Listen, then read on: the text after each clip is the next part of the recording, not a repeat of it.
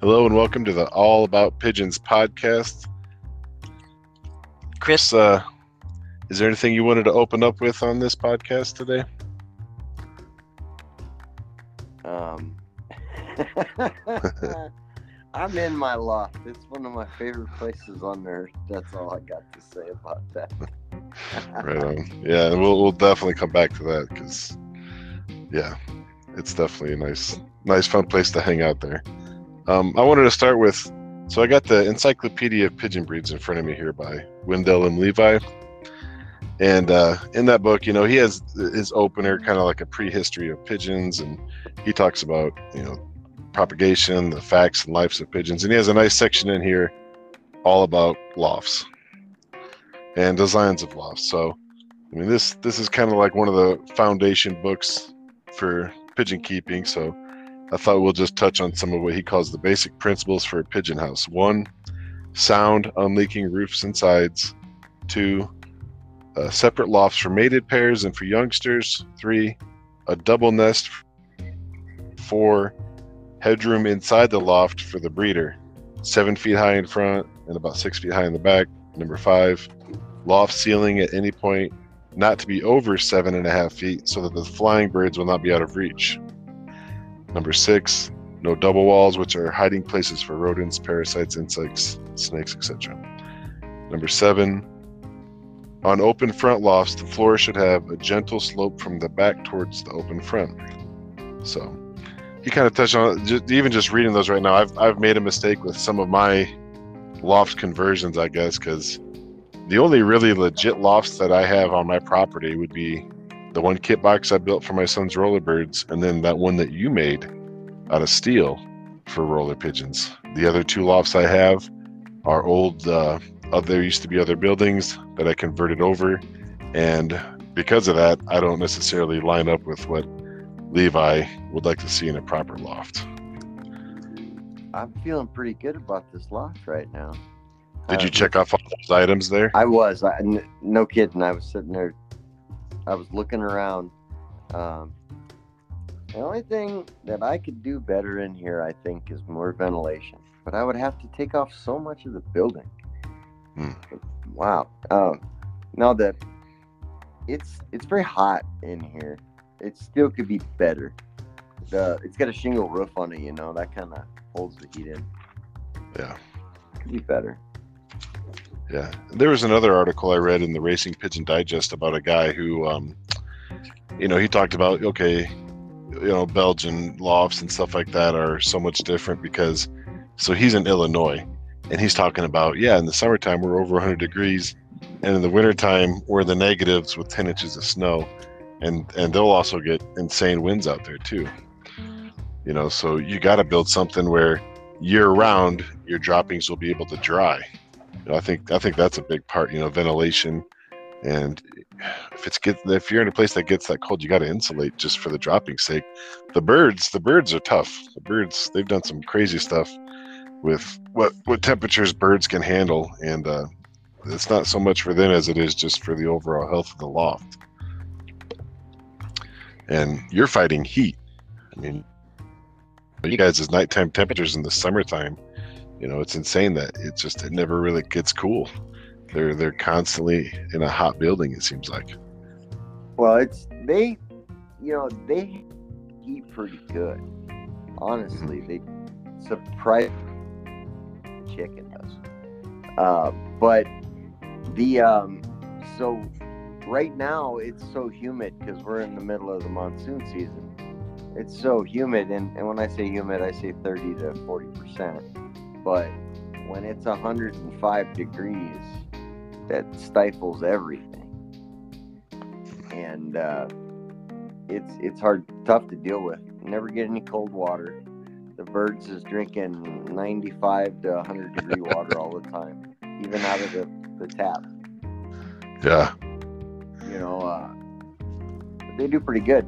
But yeah, as long as you got to keep it dry, and this uh, this building in here, it feels real muggy.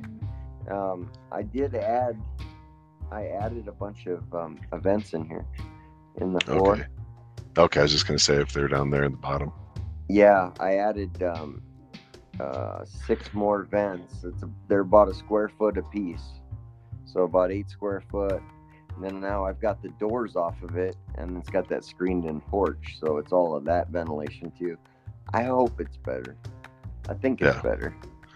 So, being that that's a new construction loft that you just did, can you kind of go into it a little bit about, you know, how how you built it and why you built it that way? Well, um, the only reason it is this way is because I had this building. The building had an accident when they moved it and they wrecked the floor and they crashed the side of it. And um, so I got a pretty good deal on it. It's not much good for, I mean, now it is after I rebuilt it, but uh, it wasn't much good for anything. And it's a portable like shed building, right? Like a OSB style. Yeah, it's an old uh, Tuff Shed. Okay, gotcha. Probably about 20 years old, but it looks good inside. It never leaked. Um, but anyway, uh, so it was a little tough. So I cleaned it up, fixed some of the floor, and all that stuff. And everything that's in this building is something that I have salvaged, inside and out. The only thing that I purchased was a piece of linoleum for the floor and a piece of metal for the the floor on the patio. That's it. Okay. Um, but that's why I went went about it this way. If I was to do it again, it'd have a flat roof and a whirly bird. oh yeah. Because this is Those not a flyer. This is not a flying loft, so I don't have to worry about the birds landing on on the whirlybird or anything. Yeah. Yeah, and those do work really good for sucking heat out and stuff like that. And so the the steel for the floor you got, um, what exactly like what gauge and everything is it that you got? Because it's a it's a drop through, right? Yeah, so it's um one inch expand or it's three quarter expanded metal, Okay. and I think it's um I want to say it's 14 gauge or 12 gauge, but um, Okay. it was relatively inexpensive when I bought it. Um, prices have changed a lot, but I think you could still, if you got to a good steel yard where they sell a ton of it, um, you could get it reasonably priced, probably sixty to seventy-five dollars a sheet now. It was Yeah. like thirty-five a sheet back when I got it. Okay. And how many lofts do you have? Just two going right now. Just two. Oh. Yeah. And is Well, that I a mean, fly and a got the- breeder?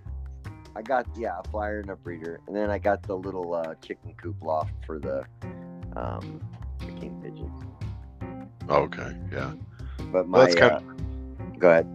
I was gonna say that's you know it's with these lofts, it's you know they had a picture in this book of William Levi when he was a kid, and he had just stocked stacked a bunch of boxes, and that was his loft. You know when he was younger, you can really get away with almost anything. And then there's I'd say there's that side of it, and then the other side of these really really amazing lofts that are bigger and nicer than my home, in like Europe and places like that.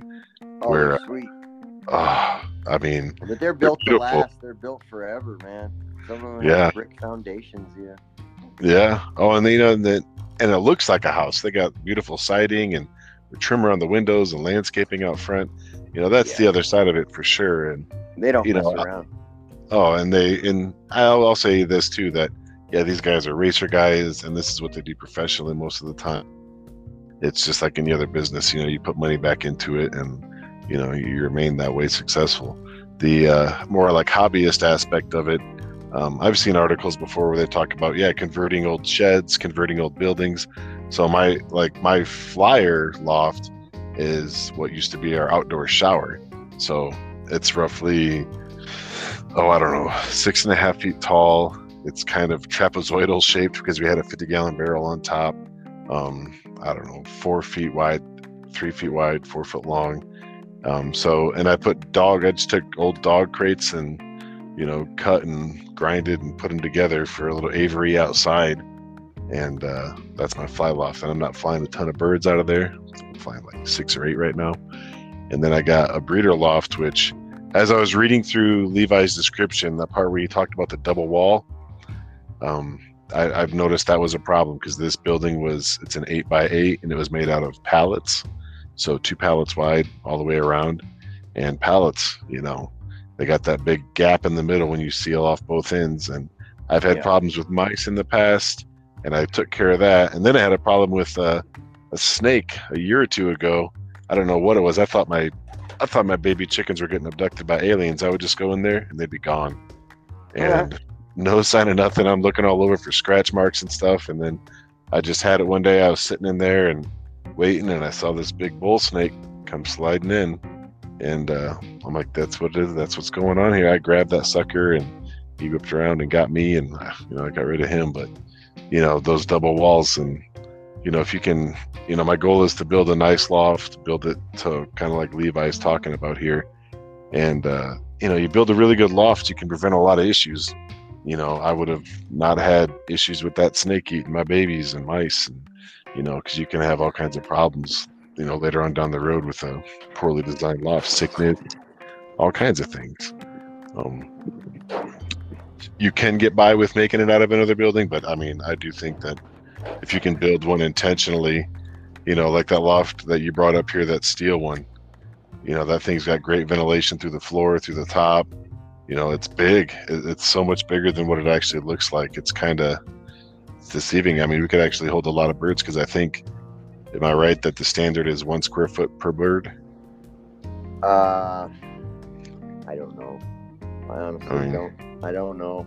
I uh, I mean that sounds about right. You know that if that was four by eight, it'd be thirty-two birds. Yeah. I've got I've got thirty-two birds, or I've got uh, no, I don't have thirty-two birds. I have um, twenty-six birds in a four by eight with the fly cage. That's my um my racer loft. There's twenty-six in there, and it's nice. It's not all flappy and dirty and and you know the, when you walk in there, it's not all overcrowded and stuff Yeah. it's not too much to take care of. I really like the way that one's put together. It's got the wired floor and the slats from the wood fence. A lot of ventilation. A lot of Yeah. ventilation. It's really nice that way. And one thing that I think everybody should have is one of these old scrap um, uh, patio doors. People Okay. give 'em- For your, people they get ugly. People take them off their house and they give them away all the time. yeah. I've scored. I've been lucky enough to score two of them, so I got one on each loft, and they're awesome. Nice. And it's all you know, it's all ventilated too, so I don't have to worry about none of that uh, being blocked off. That's a that's a big vent, so that's cool. It's nice and breezy in here right now. Nice. Yeah, the that's one thing I thought about because with with my eight by eight breeder loft, I thought about just taking a two inch hole saw and punching some hole saws through those hollow walls, unfortunately, but sticking a piece of PVC screened off just to get more floor floor ventilation going through there. Um, yeah. Because it does have, I got windows on all sides, and I can open and close windows. But you know, the windows on all sides thing didn't really work out either because in the summertime I'm I got a tarp on the inside to block off the summer one just to kind of help with the temperature a little bit and you know keep it from turning into a solar oven on those poor guys. So tarping off the west and south window helps and then in the wintertime of course I'll bring it back off and you know they get it they got a nice little view of 360 degrees that way. Um Yeah.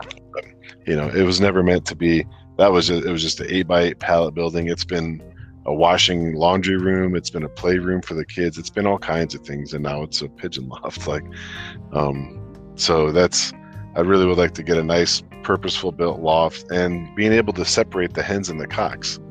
You know, uh, that's that's an age old technique, especially for breeding and stuff. That I'd really like to partake in to have way more control over that because it's always been a free for all. You know, just open breeding going on all the time. Yeah. No, mine are mine are all pretty well paired up. They don't uh, they don't seem to want to change after they've been put together for a while. But Yeah, and that's that's yeah. I can't split anything up right now. I don't have the uh, there's no dividers in here or anything, so it's just Mhm. kind of they're doing their thing. I have to trust them to be monogamous. well, that's a say that's the thing. Like if I know with rollers, I had my son's rollers in with my racers before, and he had this one cockbird that was just hitting up all the females and Oh, the- uh, just nest Yeah, the jumping. dudes, the dudes are busy. They, Mhm. uh, if you got a good cockbird in there, he'll he'll steal all of them. Um, I got uh, well that one that those king pigeons. There's only one cockbird in there, and he's running them all, just, just doing this thing. so you were talking about so you got a fly loft and a breeder loft. Can you go into why you chose one to be a fly loft, one to be a breeder, how it's set up to determine what you're doing with it? Okay, so long, long time ago, uh, not so far away, I uh, I started with one pigeon, and then I got a couple, and then ended up with too many to keep as pets in the house. Um, I told somebody I was interested in racing homers, and they were gracious enough to uh, give me a whole bunch of really nice stuff. So I needed a spot to put them, so I set out and I built that that flying loft. And then um, I've been breeding. I've been breeding in individual cages, um, kind of in an indoor setting, and then uh, now I was fortunate enough to come across this building and put this together. So, I mean, I really didn't pick one over the other. I really wanted to fly birds though. I was flying the rollers too, and they were in a different lot. So that was really cool to me, and I was really excited about getting some homers flying. So I did the flyer loft first. Are you doing perches or nest boxes in your flyer loft? Um, I'm, I've got five perch or five nest boxes left. Just the ones that they picked. I took everything else out because I'm fixing to move everybody over to the breeder loft once I get all that straightened out. Okay. So is it just the size factor that you want the bigger loft for the breeders? Um, I really didn't need that much room for the breeders, but it was too busy. Way too busy in there. Um, when you're trying to move your flyers and that kind of stuff, and the the flyers are all adolescents, you know, they're all jumping around like like Yeah. crazy most of the time. So they don't get along with the the pairs, and everybody's struggling for territory. You Yeah. know, it's, it's a constant back and forth. And with not a- your with your roller setups, you're doing perches or nest boxes in those. Um. So if well, so they're in the breeder loft. They're they got Oh, nest boxes and perches in there. Oh, okay, I got you. Yeah, there's like um I don't know. There's more perches than there are nest boxes. They got all kind of spots to chill. Yeah, but I've heard before you want to have more more perches and or nest boxes than you have birds, so that way there isn't that like fighting for territory. Well, they pick two. They'll pick two boxes. Like the those rollers in the house. They they got um, two different spots they want to be all the time.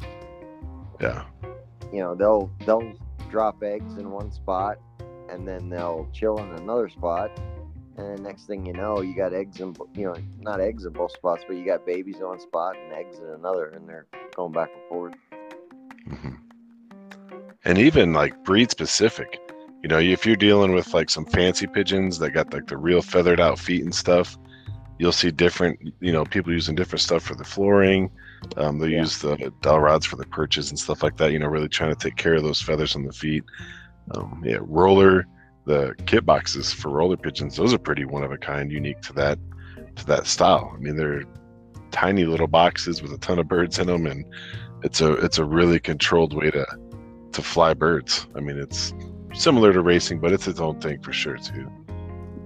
it's different it takes a minute to get used to and you know until you've seen it work it doesn't make a whole lot of sense to me Yeah, you know at first i was like oh my goodness i could never i could never put that many birds in that box yeah, but if you do it right and you do it with the wire floor and all that good stuff um you know you got you get the ventilation they're not standing in their poop it keeps them from breeding um because you don't want you don't want your rollers breeding while you're flying them. It just a pain in the butt.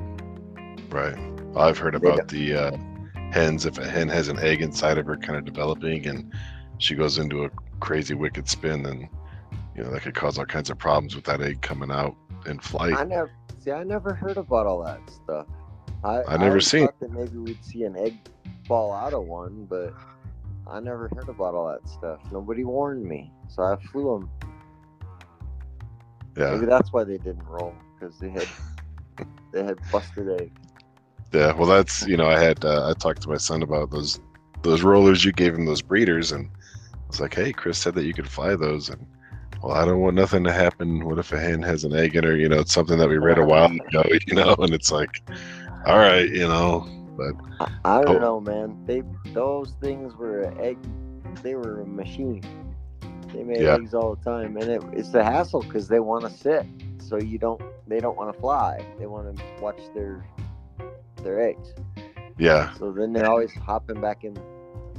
yeah, back yeah. in If you're on the. you're not pushing them or something like that, then I would think that they would sit on their eggs. You know, you know, you're not hand picking them and taking them out for a toss or something like that. Then if you're just opening it up and giving them that choice, then I would imagine that they would stay on the eggs. Well, they're they're flighty. They will they will get off the eggs. You just walk in there. They'll they'll move. You don't even have to disturb them. They'll do it themselves. Mhm. So that's the kind of thing about a roller. They're a lot. They fidget a lot more than a racer does. Yeah. Yeah. Well, that's one of the. Uh, we should probably do a, a segment on rollers sometime because that definitely is a. It's a popular breed nothing here. about rollers, man. Uh, you've got rollers though, and you know, They're cool. Yeah, they're. I mean, I, like I said before, I love performing birds, and man, those are performing birds. They really put on a show for you. Oh You yeah. know, that's, that's pretty cool, and you know, we could. That, it's really popular right now. A lot of roller guys out there, and um, especially where we are, you know, you see a lot of the roller guys there too.